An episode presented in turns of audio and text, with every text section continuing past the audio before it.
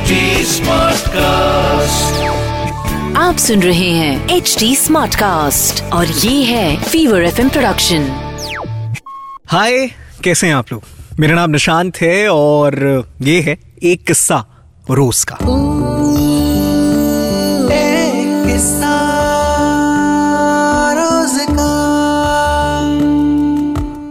आज मुझसे सवाल पूछा है माधवी ने। माधवी का ये सवाल है कि वो अपनी लाइफ में कुछ चीज़ें कर रही थी और करते करते एक सर्टेन लेवल पे पहुँच गई हैं।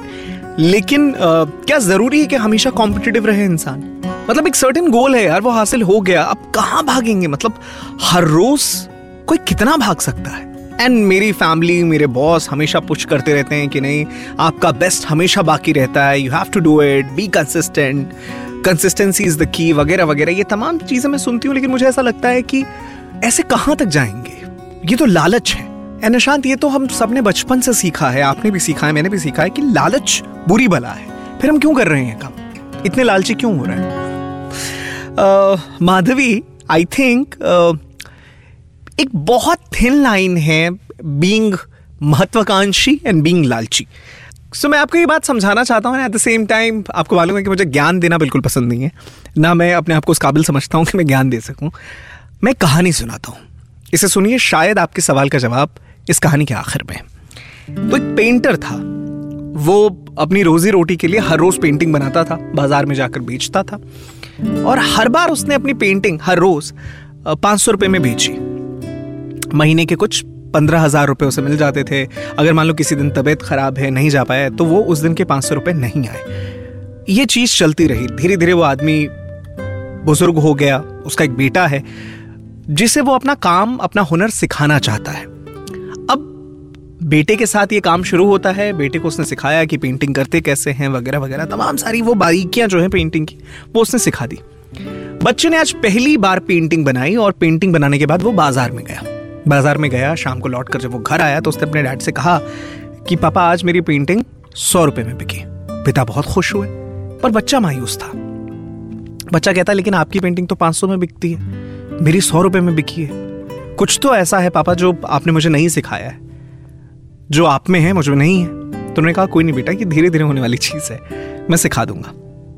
वो बच्चे को थोड़ा और सिखाते हैं। बच्चा उसी क्यूरोसिटी के साथ हर रोज कुछ नई चीज़ सीखने की कोशिश करता है।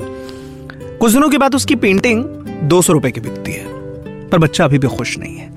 वो कहता है कि अभी भी कुछ बाकी है, जिसकी वजह से मेरी पेंटिंग पाँच सौ रुपए की नहीं बिक रही है। पिता उस बच्चे को समझाने की कोशिश करते हैं और कहते हैं, बेटा, थोड़ा इतमान रखो। हर काम अपना वक्त लेता है। वक्त लेने दो उस चीज़ को। बच्चा थोड़ा और अपनी स्किल शार्पन करने की कोशिश करता है और एक दिन उसकी पेंटिंग बिकती है तीन सौ रुपए की। उसे थोड़ा कॉन्फिडेंस आया अपने ऊपर, लेकिन वो जो खुशी है, वो जो सेटिस्फैक्शन लेवल है, वो अचीव नहीं कर पा रहा वो। फाइनली वो बहुत परेशान है, कई दिनों तक लगातार मेहनत करता है, सारी बारीकियाँ सीखता है। फादर उसको ये बताते हैं, यहाँ इस कलर कॉम्बिनेशन का इस्तेमाल करते हैं, ये जो तुमने पेंटिंग बनाई है, उसकी नाक सीधी नहीं है, ये लकीर टेढ़ी खींची गई है, वगैरह वगैरह, वो तमाम बारीकियाँ सीखता है। और एक रोज शाम में जब उसके फादर चाय की चुस्कियाँ ले रहे हैं तो वो बच्चा बड़ी खुशी के साथ आता है गेट खोलता है और फादर के हाथ खोलकर जो मुट्ठी बंधी हुई है, खोलकर उसमें सात सौ रुपये रखता है और कहता है कि, पापा, आज मेरी पेंटिंग सात सौ रुपये की बिकी है। पिता बहुत खुश होते हैं, बच्चे को गले लगाते हैं और उससे कहते हैं कि, बेटा, अब मैं तुझे सिखाऊँगा कि पेंटिंग हज़ार रुपए की कैसे बेचते हैं। बच्चा थोड़ा पीछे चला गया और उसने कहा कि, हज़ार रुपए की? क्यों? भाई, अब तक हमारी पेंटिंग 500 की बिकती थी 700 की बेची है मैंने और आपकी अब तक 500 की बिकी है। आप मुझे सिखाएँगे कि हज़ार की कैसे बेची जाती है? आप प्लीज़ रहने दीजिए पापा ये बातें आपके मुँह से अच्छी नहीं लगती। पिता ने कहा कि बेटा, मैं बस तुझसे एक चीज़ कहना चाहता हूँ। अब तेरी पेंटिंग ज़िंदगी में कभी 700 से ऊपर नहीं बिकेगी। क्योंकि तेरा सीखना बंद हो गया है। माधवी, वो पिता लालची नहीं है, लेकिन उसने अपनी ज़िंदगी में देखी है ये चीज़। उसके फादर की पेंटिंग 300 की बिकती थी। और जिस दिन इसने 500 का आंकड़ा हासिल किया, उसके बाद इसके लगा कि अब मेरे डैड मुझे क्या सिखा सकते हैं? या कोई वो इंसान मुझे कैसे सिखा सकता है जिसने अपनी ज़िंदगी में खुद मुझसे कम हासिल किया? उसे मालूम है कि जहाँ वो जाकर रुक गया था, उसके आगे एक सड़क है जो मुड़ती है, जिस तरफ़ वो जाना नहीं चाहता था। अपने कदम रोक लिए उसने। आपको बस वो वही रास्ता दिखाने की कोशिश कर रहा है। कोई ज़रूरी नहीं है कि वो भी उस रास्ते में चला हो। आप नहीं चलेंगे, कोई और चल लेगा। लेकिन हाँ, जिस रोज कोई और चल गया, उस रोज लोग आपको भूल जाएँगे। उस बंदे को याद रखा जाएगा। ये लालच नहीं है। ये महत्वाकांक्षा है। आपके ड्रीम्स हैं, आपके एंडेवर्स हैं। जिसको हमेशा ज़िंदा रखना बहुत ज़रूरी है। और अगर वो खत्म हो गया फिर आप एक ढर्रे पे चलते हैं। आप उससे ऊपर कभी नहीं जाते हैं क्योंकि आपने वो बैरियर खुद के लिए लगाया है कि मैं इससे ऊपर क्यों? ज़रूरत क्या है?